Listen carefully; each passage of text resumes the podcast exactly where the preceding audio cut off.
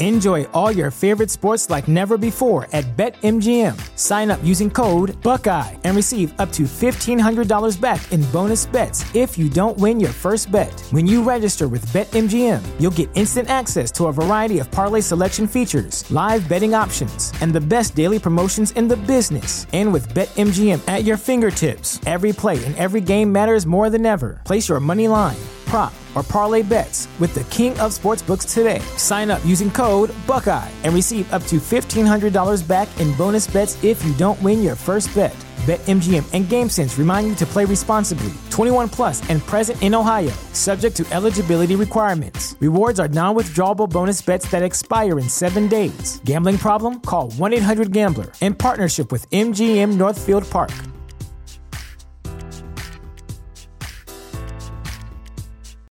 When you need mealtime inspiration, it's worth shopping Kroger, where you'll find over 30,000 mouthwatering choices that excite your inner foodie. And no matter what tasty choice you make, you'll enjoy our everyday low prices, plus extra ways to save, like digital coupons worth over $600 each week. You can also save up to $1 off per gallon at the pump with fuel points. More savings and more inspiring flavors make shopping Kroger worth it every time. Kroger, fresh for everyone. Fuel restrictions apply. The following program is presented by the HTM Podcast Network.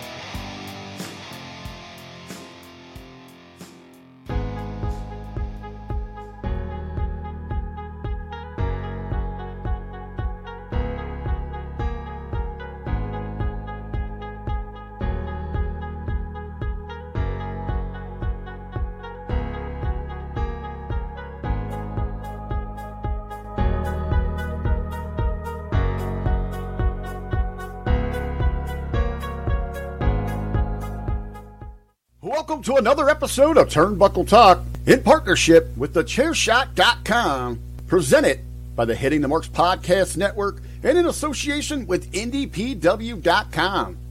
Turnbuckle Talk is sponsored by CollarAndElbowBrand.com, where you get 10% off when using promo code JKPodcast.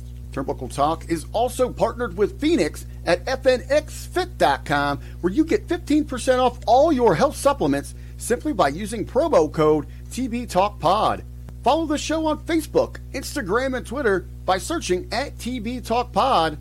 Listen on Podbean, iTunes, Google Podcasts, Spotify, and everywhere you catch your favorite programs. And now, pro wrestling fanatics, are you ready? Here are your hosts, Big Joe and Carl Carafell.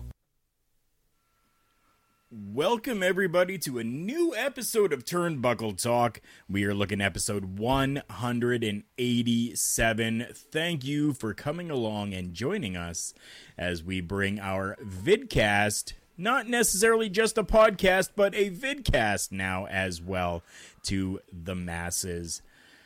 Big Joe, another week, more wrestling talk. But before all of that, how have you been this past week since we last were on? Oh, boy, man. It's been outside of wrestling. This has absolutely nothing to do with wrestling, but for... I let a little bit go there on Facebook, but yeah, I had a bit of a COVID experience. Without saying too much, essentially, I had to go get a test over kind of silliness, in my opinion, but I had one symptom of runny nose, and I was, forced to go get a test. So I did, and man, damn near a week to get a result. I essentially Tuesday evening, Wednesday morning, and then just, early this morning, finally getting the results, and just logged into the really piss poor website that the Canadian government has set up for doing this, and it finally updated. And I was like, yay! Finally, you know, I can go back to work and kind of get things back to normal, because dude, it's been a stressful friggin' week. It's been a stressful week. I'm sure it definitely has been. You did send me the confirmation of a negative COVID-19 result at about 4:15 this morning. That's where I got it. Yeah.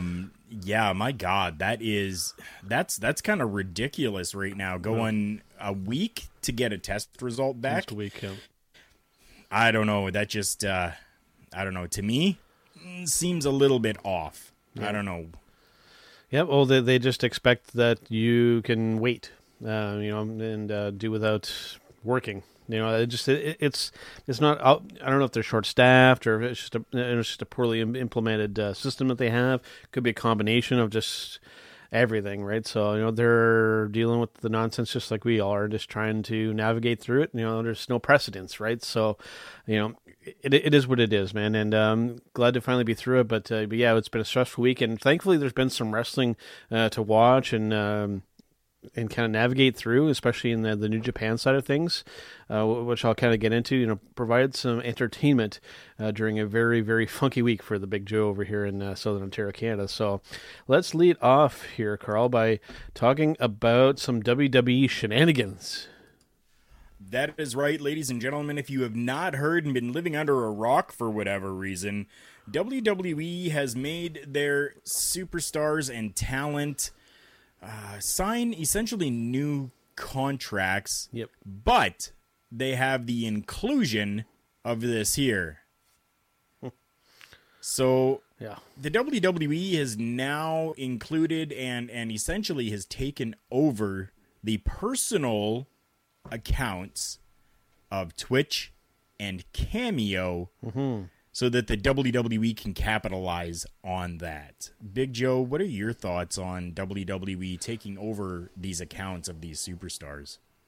So my big issue with this stems from something that Vince and the company have always said. You know, you work for the WWE, but you're still considered an independent contractor. Finger quotations on the audio version. You're not going to be able to see that. But this kind of stuff here tells me you are not an independent contractor. Because clearly, I mean, if the WWE can take over something that's kind of personal here, a Twitch thing is something that's somebody, an individual does, and they were like, okay, you know, not only can you... basically you can't do this as, you know, but now we're going to flip it. You're going to do it for us. And also the caveat that now you're going to be required to do this, because now it's a WWE product. So they've gone to, this is just a casual thing that these talents do for a little bit of extra cash and fun, to now they are obligated to do it under the WWE banner. And just to let everybody know, that is only on the Twitch platform. I do have something here that I want to read super quick here to you. Because you were not aware of the Cameo as we came on. I was not. So I want to make this known for everybody. Essentially, the Twitch and the Cameo both are kind of running under the same thing here. So WWE is making talent sign agreements to turn over their Cameo and Twitch accounts to the company. Yep. WWE is essentially making it, as Big Joe said, independent contractors sign new contracts. For Twitch, the key points of the new agreement are including that talent affirm that the WWE is their authorized representative. Yep. Talent authorized Cameo to make all payments and other compensations to the WWE. Cameo will not be made a party in any dispute between the talent and the WWE, and the authorization can only be canceled if the account is canceled.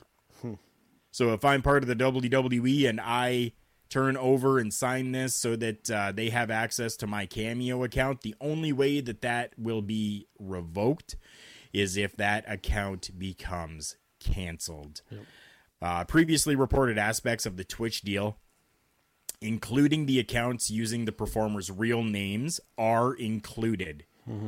And whatever percentage of revenue the WWE passed through to the wrestlers will count against their downside guarantee in their main contract.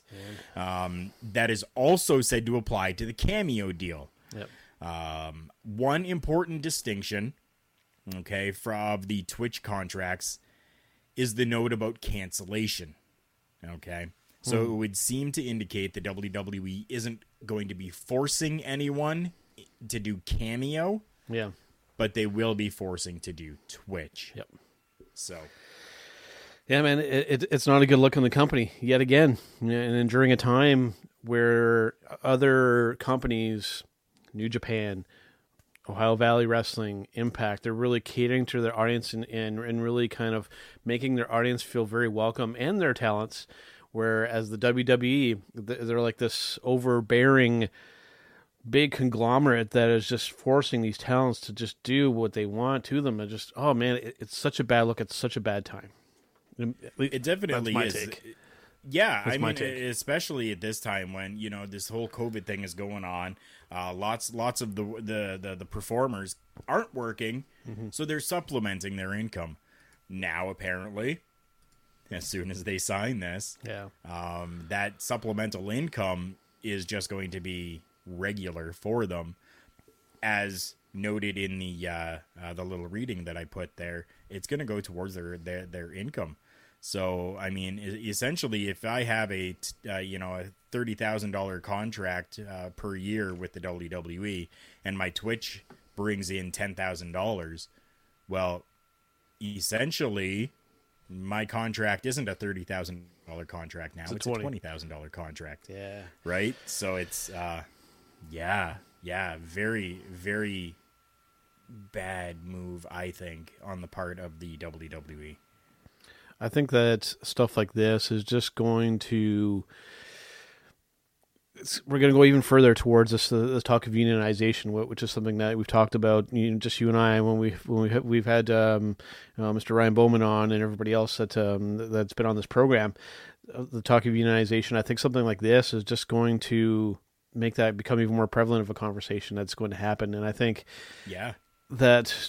I'm going to say within the next 5 to 10 years that we very well could see a unionization of professional wrestlers. I think it's time. It's going to be very, very tricky to implement, especially given the lower to mid-level companies, like our friends over at CWE, even Ring of Honor. I think you can kind of throw into that ballpark Impact, and of course our friends at Ignite Wrestling. It'll be very hard to implement that, but I think that there needs to be some kind of level ground and some thing put in place just to protect the rights and the health and the well-being of the performers as well. And because, I mean, just this, like I said, I'll say it again, this is just a bad look for the WWE in the time to where they should be really looking to attract people, where with this we're not only pushing the viewers away and the long-time diehard fans, now we're pushing the talent away with this kind of stuff here, Carl. There's a lot of talk of a lot of these guys who wanted to jump ship to Impact, Right? Wow. No, right. And I definitely understand that and get that. I mean, especially over in Impact right now, like the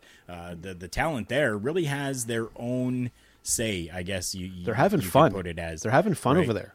They are having a ton of fun. I mean, even like Jordan Grace, has kind of like a little partnership deal with, I believe it's Adam and Eve, a lingerie clothing site. She's got to deal with them. She models for their products, puts it out there onto her social media, has a discount code, and she's getting supplemental income that way. Right. So I mean, it's opening up a world of opportunity for the performers to be able to not only perform for us and do what they love to do, but to also supplement doing something else that they love to do as well. Yep. Whereas, unfortunately, the WWE seems to be putting a huge kibosh on that. So I definitely get and I understand where these talents are kind of going, maybe I don't want to be in the WWE anymore. Maybe I want to be somewhere else. And then you get some... The one most notable, I think, with this situation was Paige. And I think she even has one of those OnlyFans things where, I mean, you're essentially doing porn at that point. And when you look at her, like, she's essentially become like a cam girl on Twitch, Carl. And I believe that she's still technically associated with the WWE, but she's one of these ones where, like, I'm just going to do whatever I want. And eventually then they'll cast her aside. But she's found her niche and she's found a way to make money. So, you know, I guess, you know, more power to you. But when it comes to wrestling, I think she's really kind of alienated herself from that group. Well, I think she's really alienated herself from the WWE group. Yeah. If she were to go to a different company, I think that they would welcome her with open arms. Possibly, yeah. Especially because of how many fans she has on Twitch and, you know, these other platforms that she's doing. She's got all of these followers there, and they're going to follow her wherever she goes. So if the WWE, for whatever reason, does decide that they're going to cast her aside, any company would be more than happy to bring her in and say, listen, we will work with you. Yeah. Definitely. Right. And she's really pushing back on this whole thing because this is, you know, something that she's been doing. And as you said, she really found a niche with this. It's really there. And she's really doing good for herself in that aspect. Yeah. So if the WWE is going to come in and say, well, pretty much your contract is for this, but we're going to take all the money from, you know, Twitch that you're doing. Well, yeah, I can understand the pushback. Yeah. And to be fair, too, I used to do Twitch, and I used to follow some people and kind of delve into the whole Twitch culture. With Paige, especially the way that she does it, they're not there for professional wrestling. They're there to see the hot girl on the camera.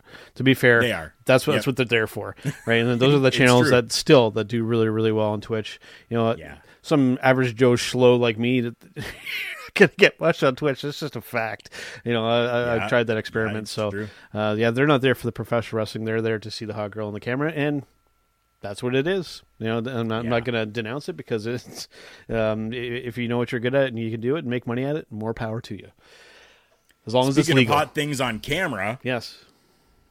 Let's go to our next topic here. Yes. This is something that actually in the internet wrestling community has really been a hot topic as of late. We're looking at AEW Dynamite. And we're looking at them being a year old. It's already been a year, man. It's been a year. What? Where's the time gone? We've gone from in this podcast talking about, you know, the upcoming before All In happened, and then the birth of the company, and waiting for it to happen, and it finally becoming. And already they've done a year of television program. It's pretty nuts.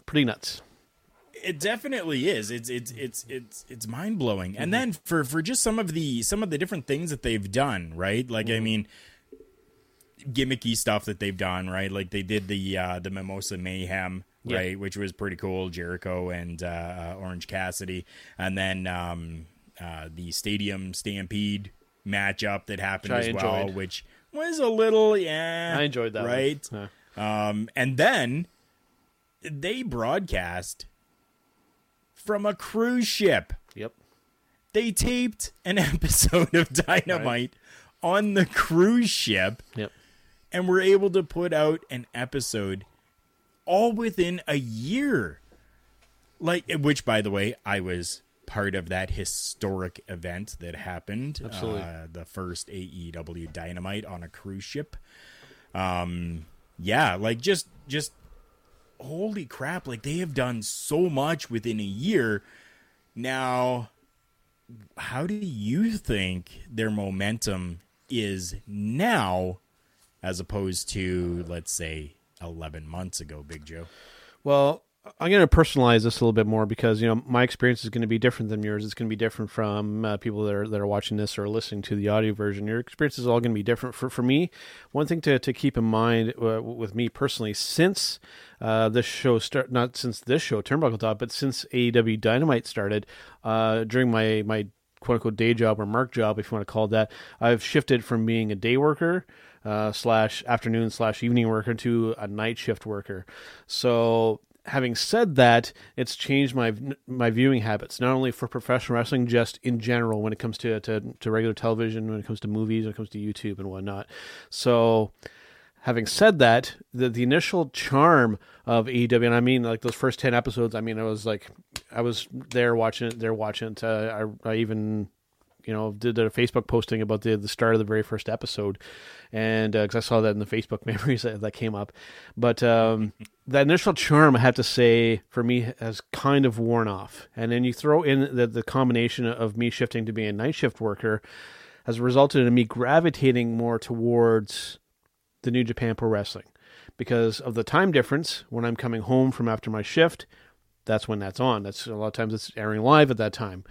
And so I get to see a lot of that kind of go. And then with the YouTube stuff, you know, with OVW and with our friends over at Ignite and whatnot. So my wrestling viewing habits have really, really changed over this last year, resulting in me missing a lot of AEW Dynamite. I still record it. I still PVR it / TiVo, whatever you want to call it. But I'll be honest, I miss a lot of it. And so it's not only, I can't pass too much of a judgment. The stuff that it's been hit and miss. It's been hit and miss. I've seen a lot, but I've missed a lot. And like I said, just for me with this, things have really changed. I definitely don't watch hardly any WWE. A lot of times I even forget when pay-per-views are happening. Right. But it's been a shift in my lifestyle, my work schedule. It's resulted in my habits changing with that. And thankfully with it too, because I mean, with New Japan Pro Wrestling, especially lately, they've done the best coming through COVID as well, in my personal opinion. Yes. But what do you think for AEW Dynamite for their first year? I know you've been following a lot more closely than I have been. I definitely have been. I mean, I'm still excited for the product. I am. Yeah. Has it kind of dwindled the luster a little bit? Sure. Mm-hmm. I mean, it definitely has, right? Yeah. But, I mean, there's always that honeymoon period. Yeah. And that's exactly what had happened, right? So we finally got AEW Dynamite. That honeymoon phase is kind of past, and we're getting professional wrestling coming out of it now. They are trying to be a little different, a little innovative with different things, right? Different gimmick matches, stuff like this. Yep. So they're still trying to keep things fresh and kind of hip today, I guess you could say, almost. But yeah, I mean, I'm still high on AEW. I really am. I mean, I can't say I'm high on all the talent, no. But I mean, I'm definitely high on AEW still. Not just AEW, though. Like, I mean, I PVR NXT still. Yeah. I PVR AEW. I PVR Ring of Honor. I PVR Impact Wrestling as well. So, I mean, I've got, you know, and NXT UK. So, I mean, I've got 5 programs of professional wrestling that PVR onto my box every week that I go back and I watch. So I mean, am I interested in watching Dynamite? Definitely I am, but the same can be said for Impact and Ring of Honor, as well as NXT UK, not so much really anymore, but I mean, I'm still watching all of it. Odd time when I have a Monday available or a Friday, you know, I'll try to watch some WWE. I definitely will. Ouch. What? I said ouch.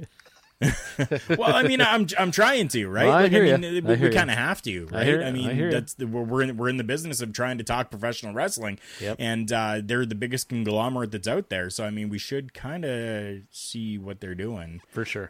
So I mean, I definitely try to watch it, but it doesn't always happen. Just kind of like your case, myself, I work overnights. So, I mean, it's a little harder for me. Sometimes I come home and I have to get up early in the afternoon. And then, you know, I kind of take a little bit of a nap before going back in for my shift. So it makes it a little bit harder, especially when these programs are running in the evening. So that's why I usually PVR. Yeah. A couple things that I will say for them, I think that they need to improve on, especially with recently some of these debuts, like the one with Miro. I think that really wasn't handled too well. That one match that involved a couple of people, there were potentially some serious injuries that could have happened there. And I think that they need to really stop like comparing themselves to other companies, especially poking and prodding over at WWE, saying, you know, hey, we run a tight ship and, you know, people don't get sick, people don't get hurt here. And then those things happen, right? So all those things that they're better off just saying, just shut up on that stuff. Just be themselves and kind of let the chips fall where they may. Constantly like comparing themselves to other people and poking and prodding places, I think is kind of a mistake, because that's the WCW thing all over again, right? And yes. And I will say that, you know, especially when you look at All In, where this all started, all is like the recurring word, right? That it doesn't quite feel like it's lived up to, you know, like that moment. After All In ended and they were all in the ring and really telling the crowd, you know, this is the start of something really, really cool. And it just didn't feel, for me, in the first year, it doesn't feel like it's quite lived up to those expectations that were set at that event. Because, I mean, that still was like a landmark event, like outside of big companies, right? That'll stand up for a long time of being like probably one of the biggest independent shows ever. And yeah. it feels like they haven't quite lived up to those expectations, at least in my boat. So now for those expectations, especially coming out of that event, definitely, I understand what you're saying. Now, do you think if COVID-19 had not played a factor in things, do you think that things might be a little bit different in your response there?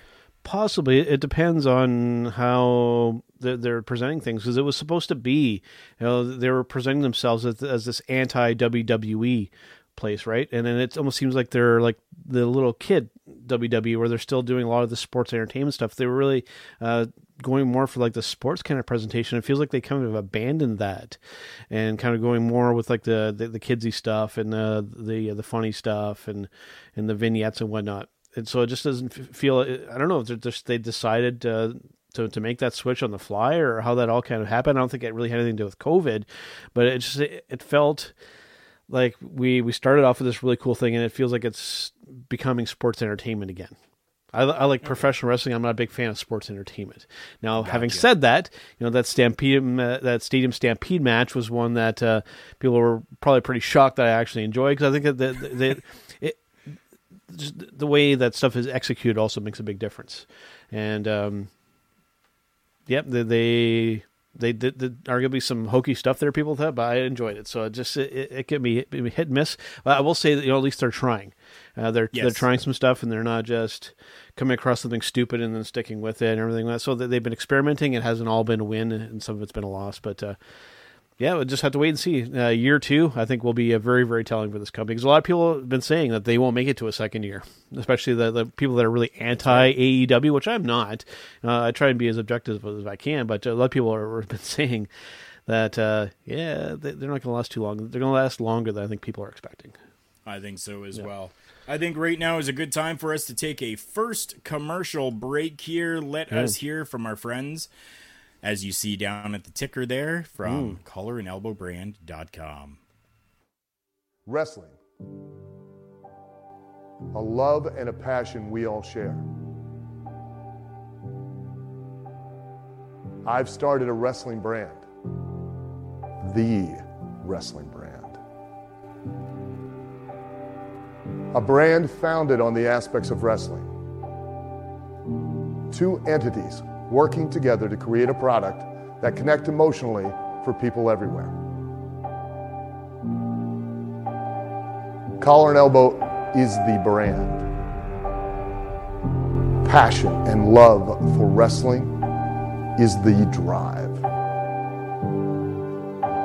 I am Al Snow, and this is Collar and Elbow, the wrestling brand.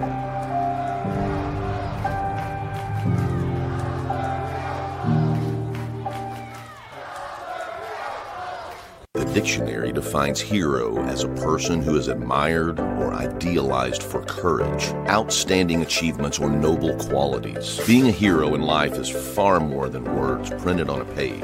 It takes an unwavering code, a compass that points true north, always. And in times like these, it takes sacrifice. Hero shouldn't be a word defined by a dictionary. It's a word that should be defined by the best of us. Hero has a new definition. There we go, ladies and gentlemen. You heard from our friends over at CollarAndElbowBrand.com. Remember, you can always go to CollarAndElbowBrand.com and use our promo code JKPodcast at the checkout and get yourself 10% off your entire order. They have some amazing merchandise over there. As you see, every week I'm wearing the hat. This week I've actually got on the sweater, which is phenomenal. Yep. Underneath the sweater, I'm actually wearing the basic tee. Just a white tee with black collar and elbow written on it. Make sure you go and check out collarandelbowbrand.com. Doing so actually gives us a little bit of a kickback and helps us pay for and continue to bring you these video casts. Make sure you go and check out collarandelbowbrand.com. That's collarandelbowbrand.com. Absolutely, and right now they have that special animal shirt there as well, where all the proceeds to the sale of that particular shirt go towards his family. They did something similar with Shad Gaspard as well, so cool that they're doing this.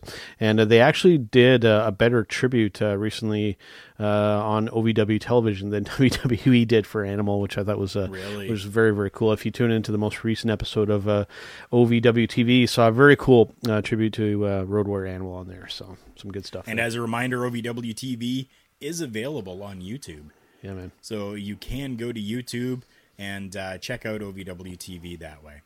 Yeah, the most recent episode, they did a 21-man Royal Rumble-style match for that national title.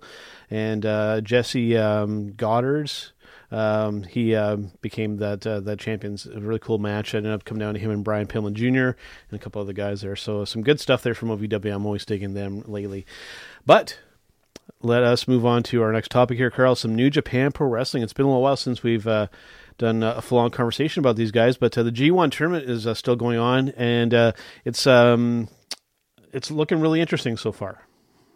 It definitely is, ladies and gentlemen. The G1 Climax with New Japan Pro Wrestling, as you can see there on the screen, the king of sports, and they definitely are. Yep. This is the updated standings as of today.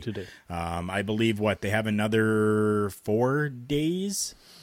Well, there's 19 nights. So 19. Okay, yeah, so we're about halfway. So about another 10 nights then. Yeah, we're about halfway through now. Okay, yeah. Okay. And already we're looking at, here's the standings, right? So we've got, in Block A, we've got Kota Ibushi, leader of the pack there, four wins, one loss, a total of 8 points. Over on the B Block, Tetsuya Naito with 6. So, yeah, I mean, this is, I mean, let's just run down the top 3 in each block. Kota Ibushi, Okada and Jay White.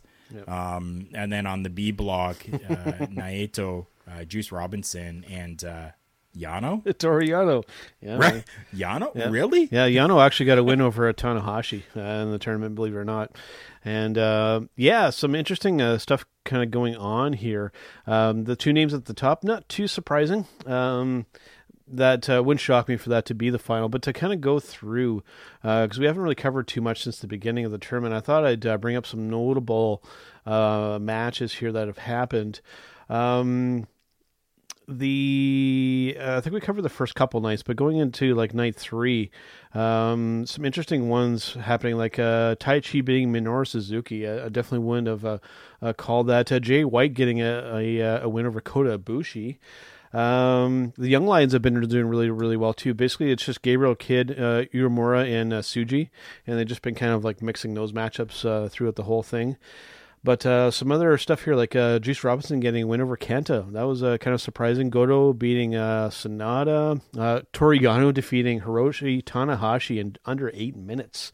That was definitely a surprise. Minoru Suzuki getting a win over Jeff Cobb in night 5. Shingo getting a win over Will Ospreay, which is interesting there as well. Jay White also beating Kazuchika Okada in that 5th night. Toru Yano getting a win over Evil, and Kenta beating Zack Sabre Jr., kind of a WWE matchup there. Sonata losing a lot of matches in this tournament. But the one that I'm kind of particularly sad about is in that A block, Carl, and my boy Shingo Takagi is sitting there with 4 points, 2 wins and 3 losses, man. That's that one's rough. And then Sonata bringing up the rear in that B block, man. He's got to be wondering, what do I need to do in this company to get a fair shake? They seem to really have it up for that dude over there. I don't know why, but yeah, you're very much so right. I mean, that's the way it seems. It's just it's really weird, really, really weird. What's your prediction, Carl? What's the final matchup for this tournament? Oh, geez. Kind of going by how things are looking right now. Okada and Robinson. I want to say Yano, but I don't think that that's gonna. I don't think that that's really gonna continue for very much longer. I think that this is just a rib on everybody, and it's Yano. I think at some point we're gonna see Toru Yano, kind of starting to get those losses coming in, but yeah, because when you actually look at that, I actually had to do like a double take. Yano isn't really sitting there in third place. He is actually tied 6 points for the lead for first, with Juice and Naito. Juice is a nice surprise there at the top. I think he might surprise, but he has a very, very different looking kind of gimmick right now. I'm not sure what that's all about, but I'll get to that a little bit later. But yeah, some other surprises like Will Ospreay, I think is somebody that still could make an impact there, and Jeff Cobb kind of sitting there in the same spot as a Shingo. It's still fairly early. There can be some movers and shakers here, but I think that this ultimately comes down to Kazuchika Okada versus Tetsuya Naito in the final. That's going to be my prediction. Okay. Yeah. Okay. You see, I'm kind of thinking that they're for this one at least they're going to have a little bit of a mix of New Japan and North America in there. So kind of having Juice Robinson, kind of continue on further, or even Zack Sabre Jr., which I mean really isn't North America, but kind of was North America for a while. Yep. Or they could take things in a totally different way and go, Naito and Ospreay or something like that, or Jay White, right? And then kind of have that mix of Japan and anything else. Yep. It'd be interesting to see how it all kind of plays out. If Yano ends up in the finals, I know our friend Mr. Michael Jargo, I think by that time Destino will be back up and running the podcast. Yeah. And I think you'll definitely be hearing a lot from him. Those will be some episodes that I'll tune into for sure. Those will be episodes that you will not want your children around for, because they will be explicit. Absolutely. And I can't blame them. All right, man, let's shift back over to some WWE talk. We're talking Roman Reigns again here, Carl. It's been a while since we've actually kind of delved into and talked about this dude. But recently they finally made the shift that we were all kind of calling for years now. And it's been kind of interesting. It's been interesting for me personally. It feels like it's maybe a little too late with this, but they've actually been doing some cool stuff here. I think you've seen more of this than I have. I've been kind of catching some segments, but I have not been watching full shows of SmackDown. But yeah, they've been doing some cool stuff with him. They've been doing some really cool stuff with him. I'm super excited for it, and even this photo here that I'm going to put up on screen really tells it all. Yeah. Wearing the lei over his neck, wanting to be called the tribal chief. And then like the two guys that are there, those are his cousins. Mm-hmm. And he's essentially just decimated and kind of has that, that regard of tough love. I love you, but you're nothing. Mm-hmm. I'm the top of the top. And that's the way it's always been. And that's the way it's always going to be. And just this whole new shift, even having you see Paul Heyman in the back there with his hands over his mouth. Just like this whole picture here just really embodies the entire story. The look on Jimmy Uso's face there as he's over top of his brother Jey Uso, looking down on him, And you know, with Roman Reigns just standing there over top, looking dominating. And I'm loving the fact that they've taken that stupid vest off of him. Yeah. It's gone. That was long overdue. We're able to actually see a character that looks menacing now, as opposed to somebody who looks a little bit more shy and afraid and having to wear something like a vest. And then again, just with Paul Heyman, just that look on Paul Heyman's face. He's a master of that. Yeah. Master. But I mean, I've been super good and cool with everything that the WWE right now has been doing with Roman Reigns, and I'm very shocked and surprised that I'm saying this, because I have never really been a big Roman Reigns fan. No. But I am happy with the direction that everything is currently going.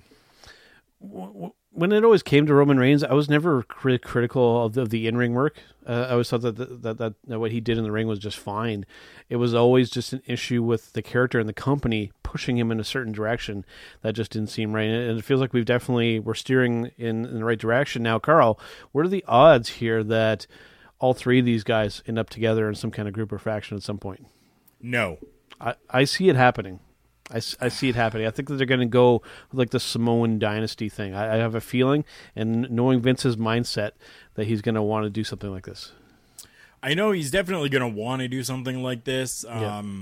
I hope that this question honestly gets asked a little bit more out in the internet wrestling community, mm-hmm. and that it's said no, that people don't want this, and hopefully maybe they'll be listened to. We'll see. It's honestly not something that I want to see. I definitely do not want to see that.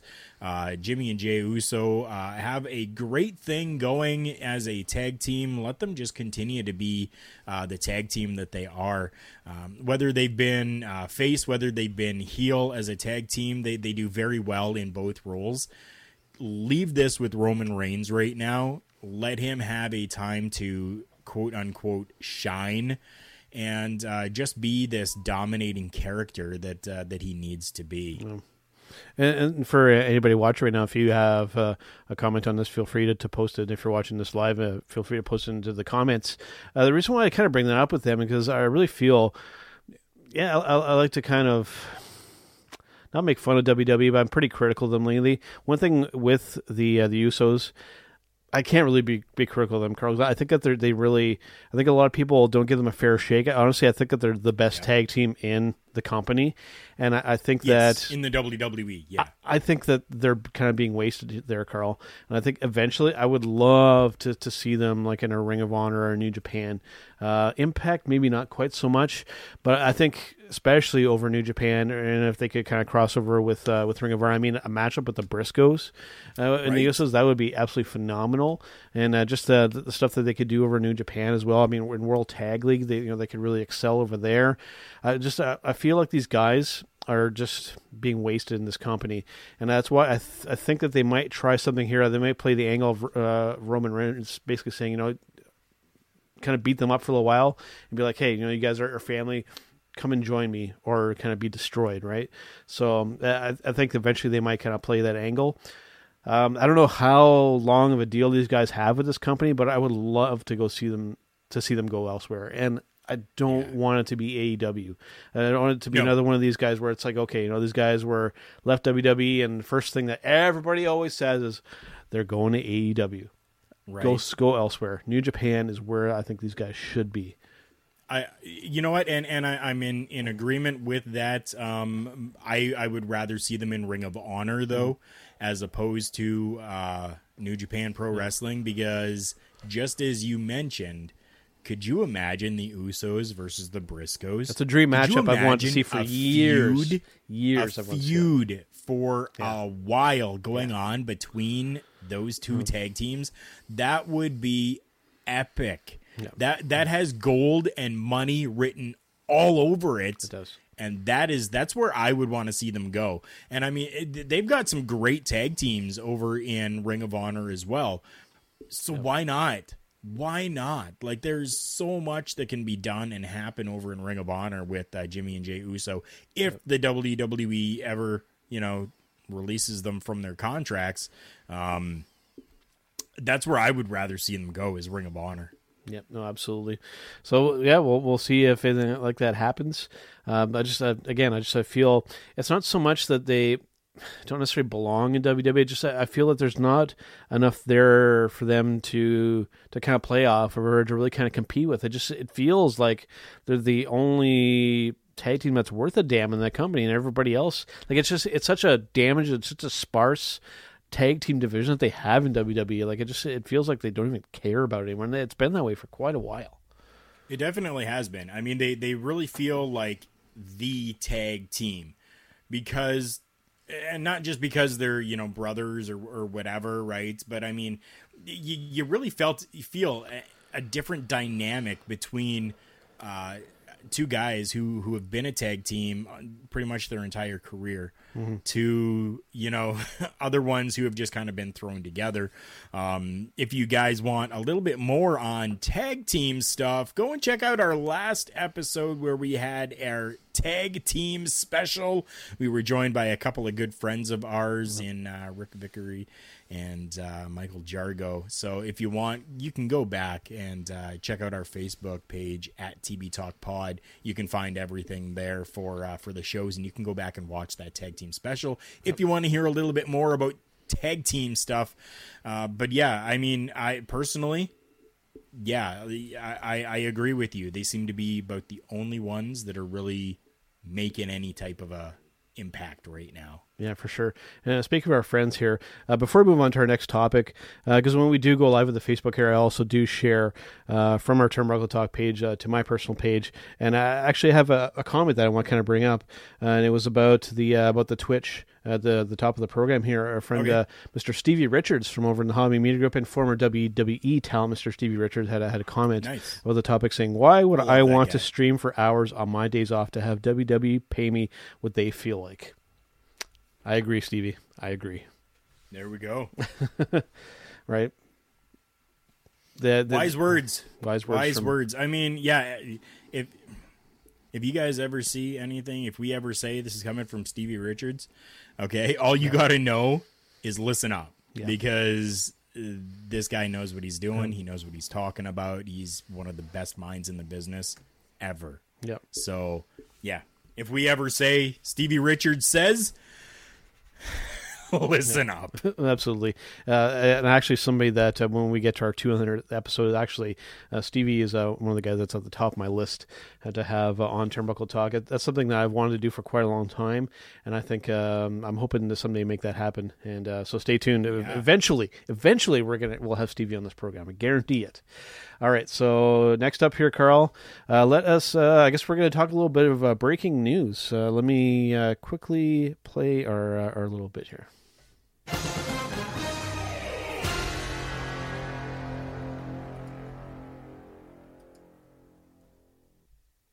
All right, so breaking news that isn't really kind of dirt sheet. It's a little bit tough this week because there was a fair amount of dirt sheet stuff. Do you have anything that you want to kind of bring up while I kind of look through the pages here?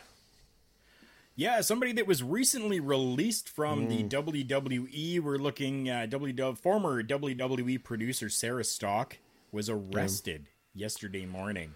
Yeah. It notes that she was arrested for aggravated battery, resisting law enforcement, disorderly conduct, and public intoxication by alcohol. She was booked at 4:25 a.m. on Sunday, and a bond was set at $600. She has since been released. Yep. She was let go by the WWE in early September during the latest round of cutbacks that happened.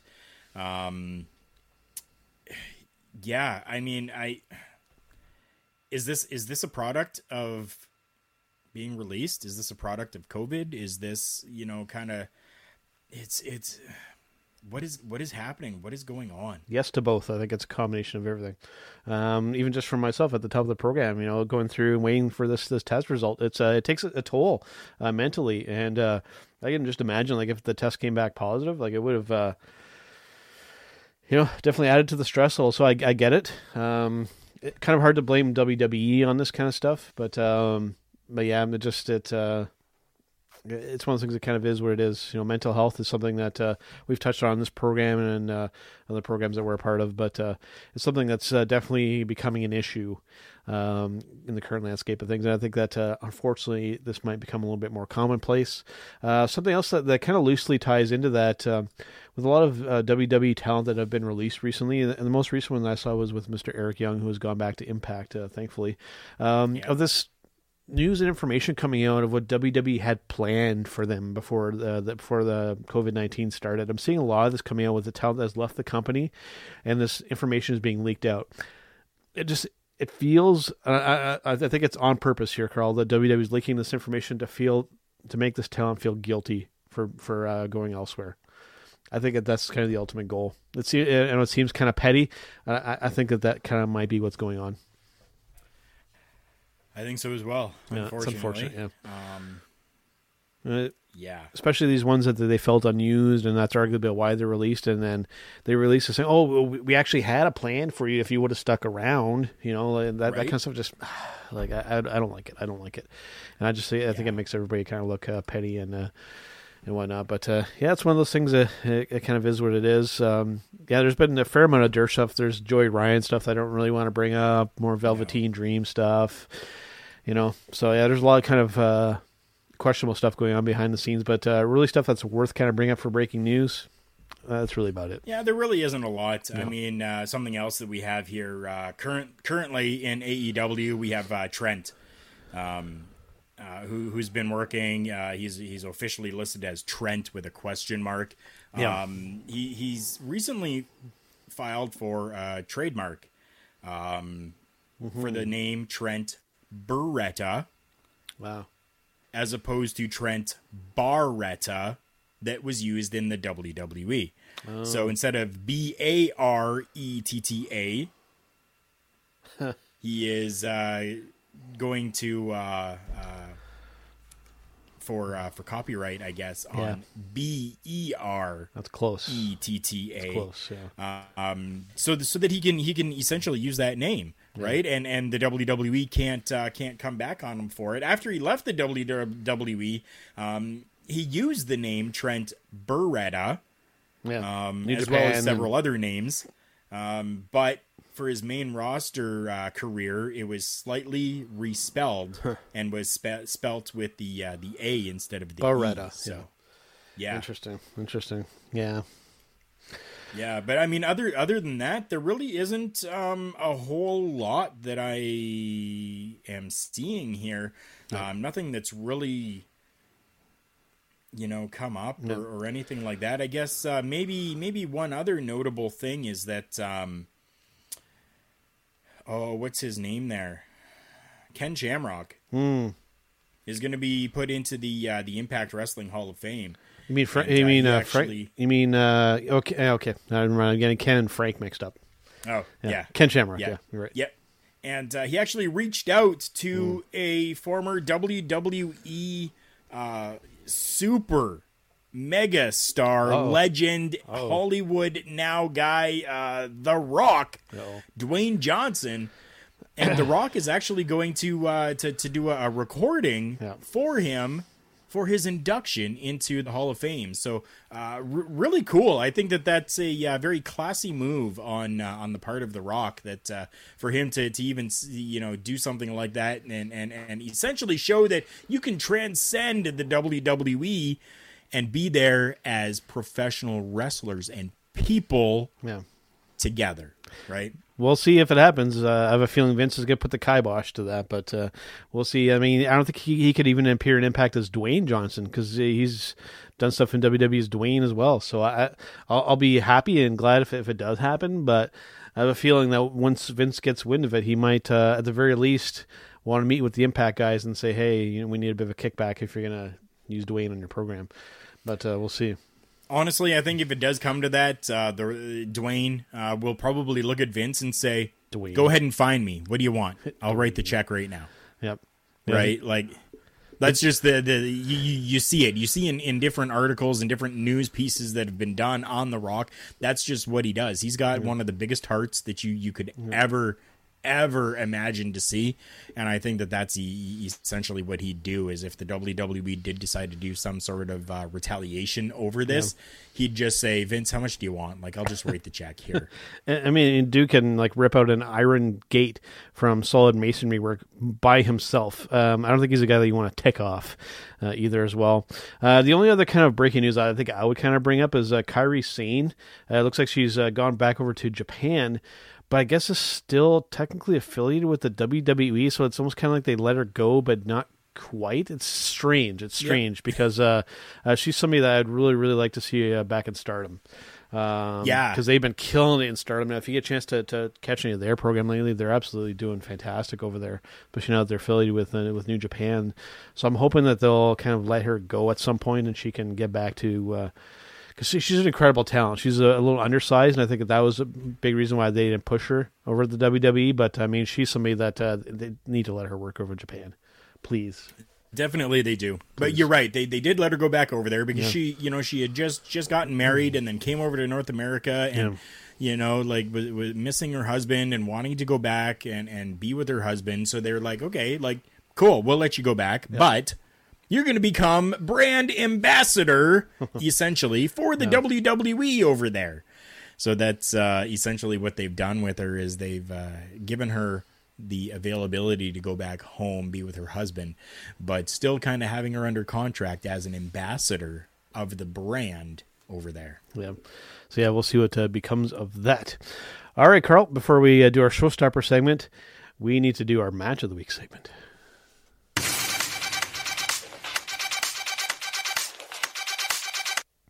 All right, for our Match of the Week segment here this week, I think I will let you, as traditionally seems to be, I'll let you go first, and I'll give you my pick. I think yours is going to possibly make your head explode. Well, I mean, mine's coming from NXT Takeover 31. You know what? I watched quite a bit of wrestling programming this week, and although this wasn't the best week for matches within the world of professional wrestling, I was happy to see kind of the flow and development of this matchup here. We're looking Finn Balor versus Kyle O'Reilly. I've been hearing a lot of good about this, Went 28 minutes and some seconds. I mean, it definitely was a very good matchup. Good back and forth. Good development between both. They worked really well together. You really didn't see very much happening for like outside interference or anything like that. So, I mean, it was good just to allow them to go out there and put on a really good show. And if anybody could do it, Finn Balor and Kyle O'Reilly definitely can do it. And I think that they really delivered.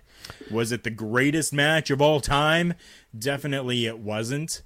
But for this week, it was one of the best that I saw. What was interesting leading up to this, too, on WWE's program, I know it's kind of affiliated with the WWE. I think it's essentially one of their products of the bump. Our friend Tony Kazina was actually on there and actually was talking about Kyle O'Reilly. They've actually both spent time over in CWE here in Canada, too, by the way. Yes. And so I think it's largely where I kind of got Kyle actually kind of got a lot of his beginning in there, was working with Ring of Honor at the time as well. So it was really cool to actually see our friend Tony Kazina kind of on a WWE program there.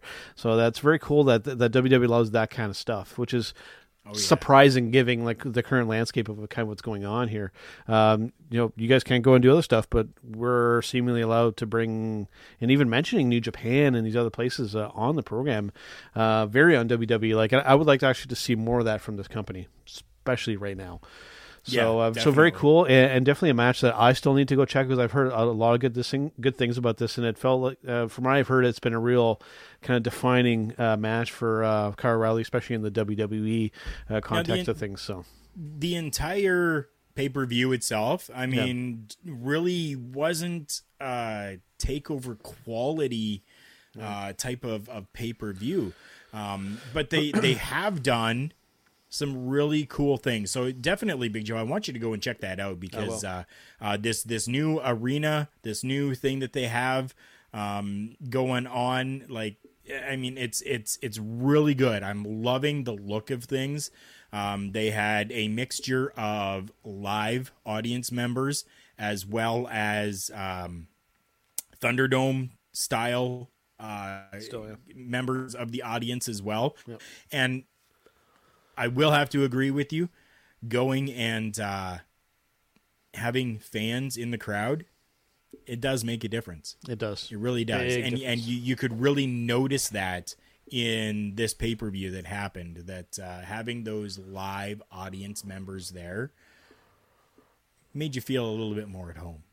One of the reasons why I really enjoy New Japan Pro Wrestling recently is they have a fair number of fans in the arena watching the shows, which makes my Match of the Week segment kind of a little more impactful, and it was really good for me because like I said, this past week was a pretty stressful week for me, and thankfully I got to watch some entertaining professional wrestling during my time. And my Match of the Week is coming from New Japan, coming from the G1 tournament. This is coming from night 8 here, Carl, and this was the second match in the card, and we were talking Mr. Juice Robinson versus Toru Yano. This is my match of the week for this week here, Carl, because it was only just shy of 7 minutes long, but I was thoroughly entertained by this match. They did some funny segments here, and I just sat back. You got to hear the reaction from the crowd. Yano spraying hand sanitizer at people, and they even tied up Juice's legs at one point, and Juice had to kind of hop back into the ring, and just a lot of talk back and forth between the two guys. It was fantastic. I really enjoyed it, and it put me in a good mood after kind of a crappy week. So I thoroughly enjoyed that match. Congrats to both guys, and even Toru Yano. He put a smile on my face. So mission accomplished. And you know what? That's exactly what it's all about, people. Professional wrestling isn't just always about what's actually happening competitive-wise between the two people. Yeah. It's there to elicit an emotion. It definitely did that. Right? Yeah. So there you go. Somebody who is a comedic type of worker sometimes is a good thing, especially if you've been having a pretty crappy week or the day's just gone to hell. And, being able to see something like that elicits that emotion. And that is what professional wrestling is all about, eliciting those emotions. He managed to elicit some good stuff out of Juice as well. So anybody who hasn't had a chance to check out that match, go check it out. You'll have a hoot. It doesn't take a whole long to watch it. So do yourself a favor and go check it out. I think it'll put a smile on most wrestling fans' faces. All right, Carl, before we go to our showstopper segment, let us hear from our friends over at TheChairShot.com. Visit TheChairShot.com. TheChairShot.com is your home for hard-hitting reviews, news, opinion, and analysis with attitude. Why? Because you're smarter than the average fan. TheChairShot.com. Always use your head. All right, guys. Big Joe and Carl Careful back here in Turnbuckle Talk. It's time for our showstopper segment.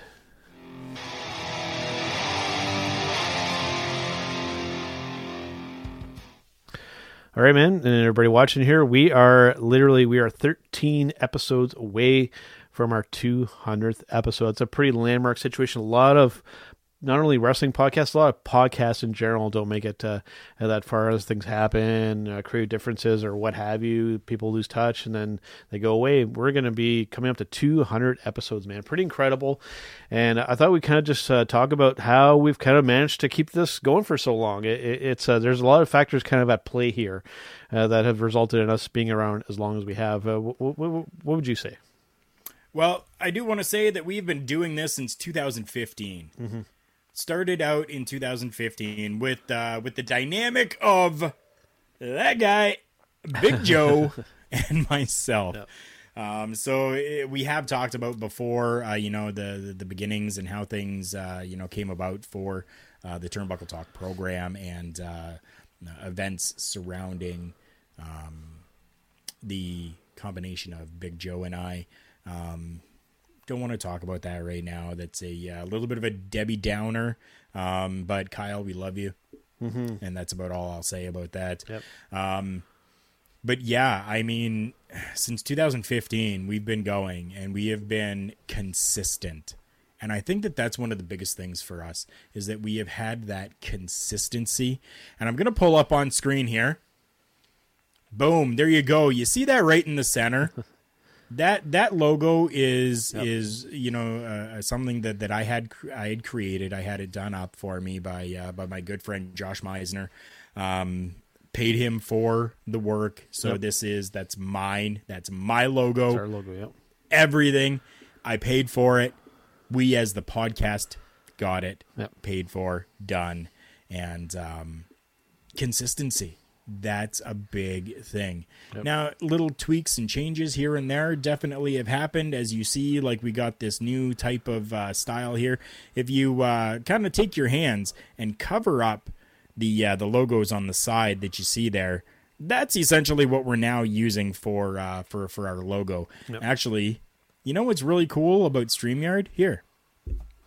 There you go. Yep. So up at the top right-hand corner, you see... that logo. So a little slight change, kind of like other companies have done as well, but we've been consistent with that logo. Yep. So consistency is key. Yep. And the other thing that you notice, and with this still up here, kind of tells the story as well. Just all the associations and the friends and the partnerships that we've developed over the years, you know, CollarAndElbowBrand.com, Carlos over at Indie Pro Wrestling, Greg over at TheChairShot.com, StreamYard, the Hitting the Marks podcast network with our friends Rick and Jargo over there. That's really, to just kind of focus on that for a minute, that's really been one of the biggest things for me with this podcast, is becoming associated with those guys, and especially the guys over at the grill position.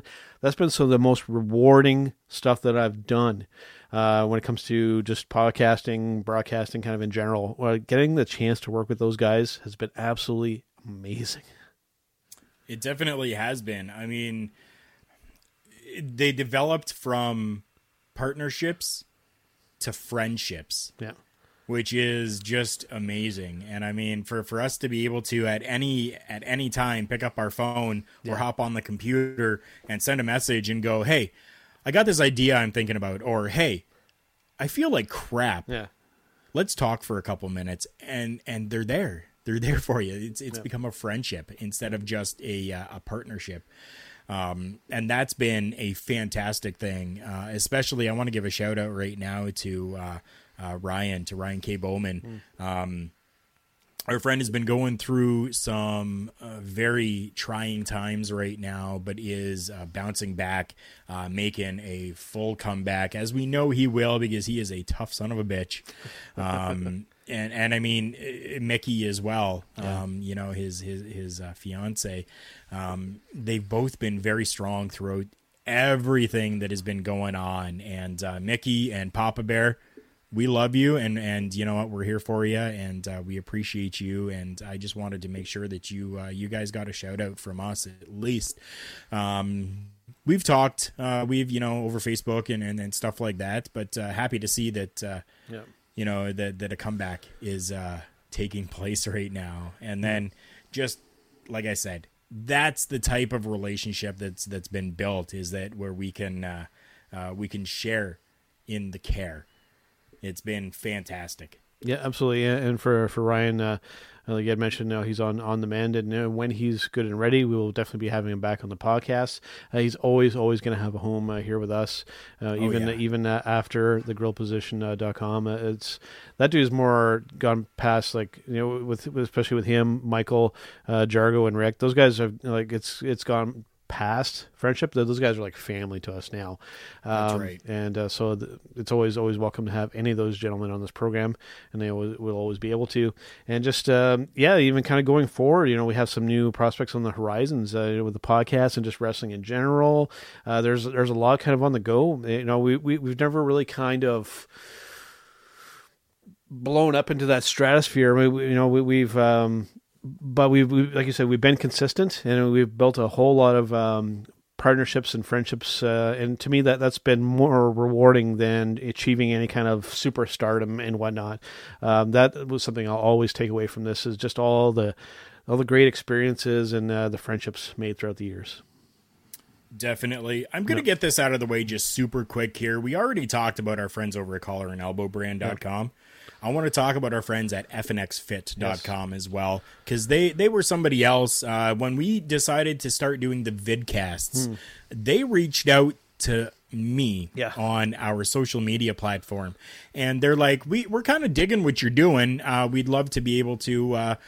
kind of help you out a little bit and, offer you a discount code and offer you, something for your viewers and for your listeners. So if any of you out there are going to the gym, working out, need some protein, need some pre-workout, post-workout, super greens, whatever you really need, FNXFit.com can get you that. Yeah.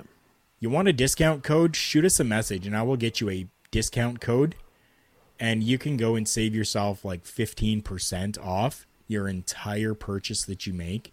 And I mean, it's a fantastic over there. I've been using the super greens and I feel fantastic. I love it. I love the super greens. Yes. So if anything, try out the super greens, but yeah, make sure you go and check out FNXFit.com. Shoot us a message at TB Talk Pod on Facebook, Instagram, and Twitter. And we'll get you a discount code so that you can save 15% off any of your purchases over at FNXFit.com.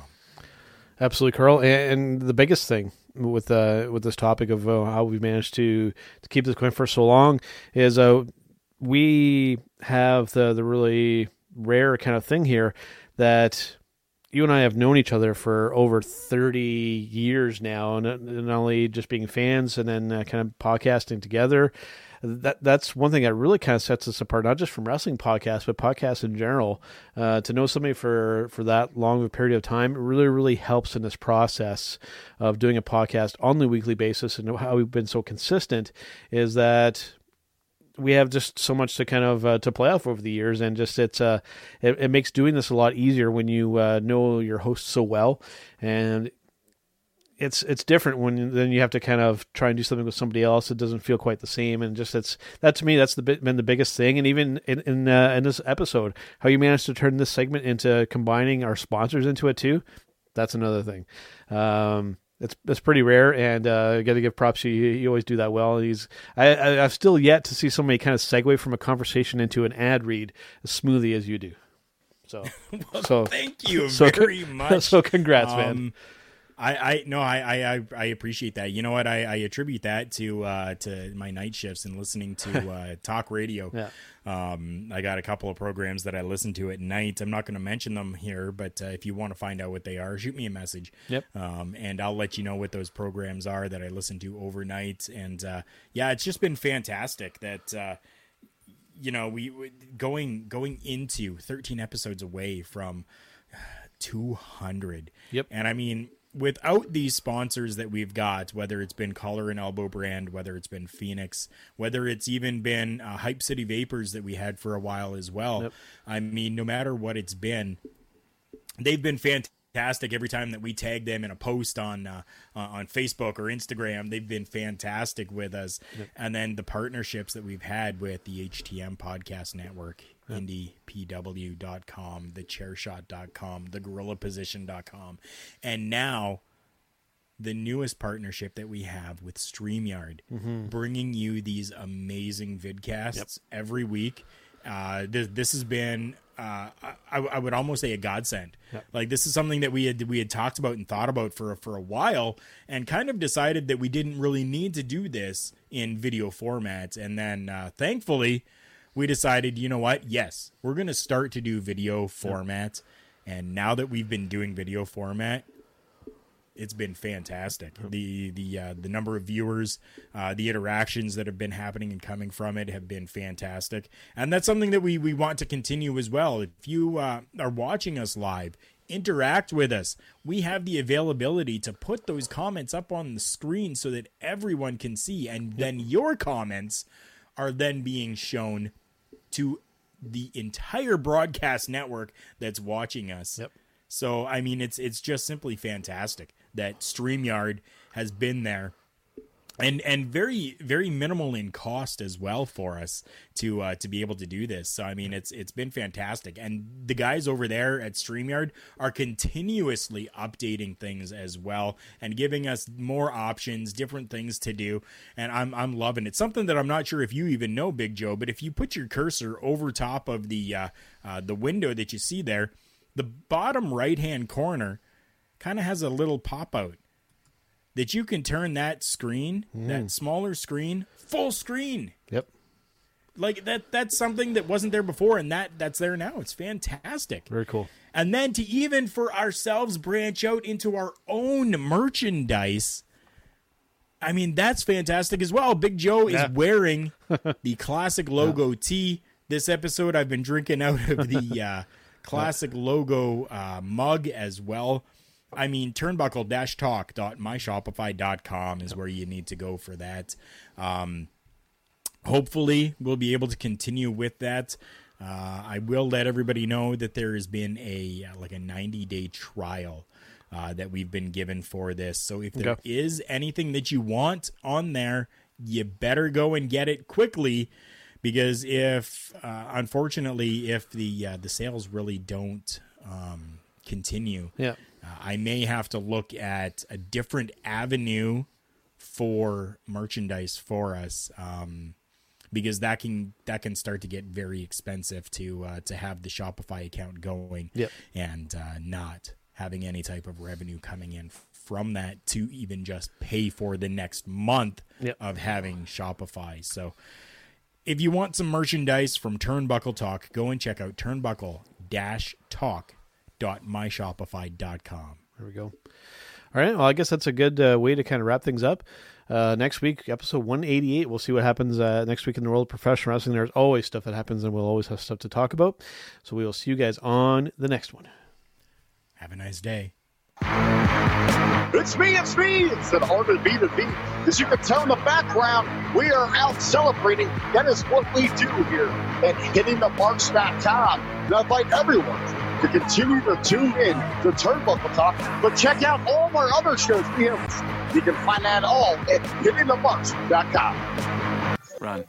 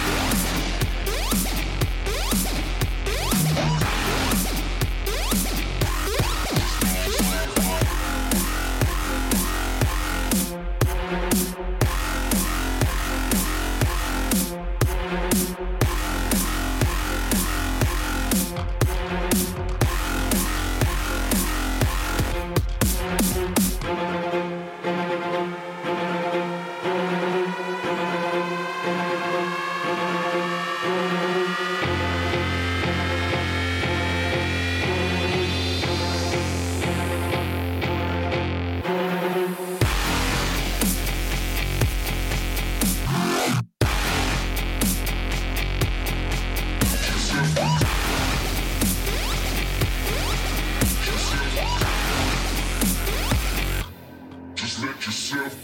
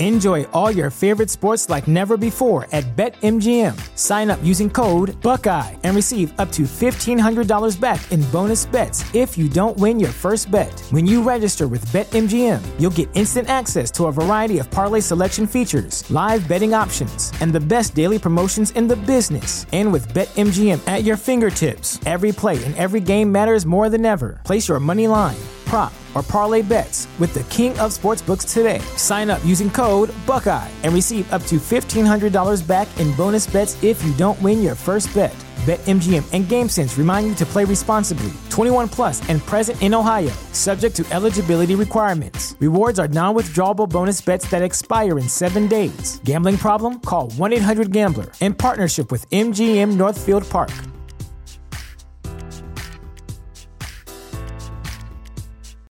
When you need mealtime inspiration, it's worth shopping Kroger, where you'll find over 30,000 mouthwatering choices that excite your inner foodie. And no matter what tasty choice you make, you'll enjoy our everyday low prices, plus extra ways to save, like digital coupons worth over $600 each week. You can also save up to $1 off per gallon at the pump with fuel points. More savings and more inspiring flavors make shopping Kroger worth it every time. Kroger, fresh for everyone. Fuel restrictions apply.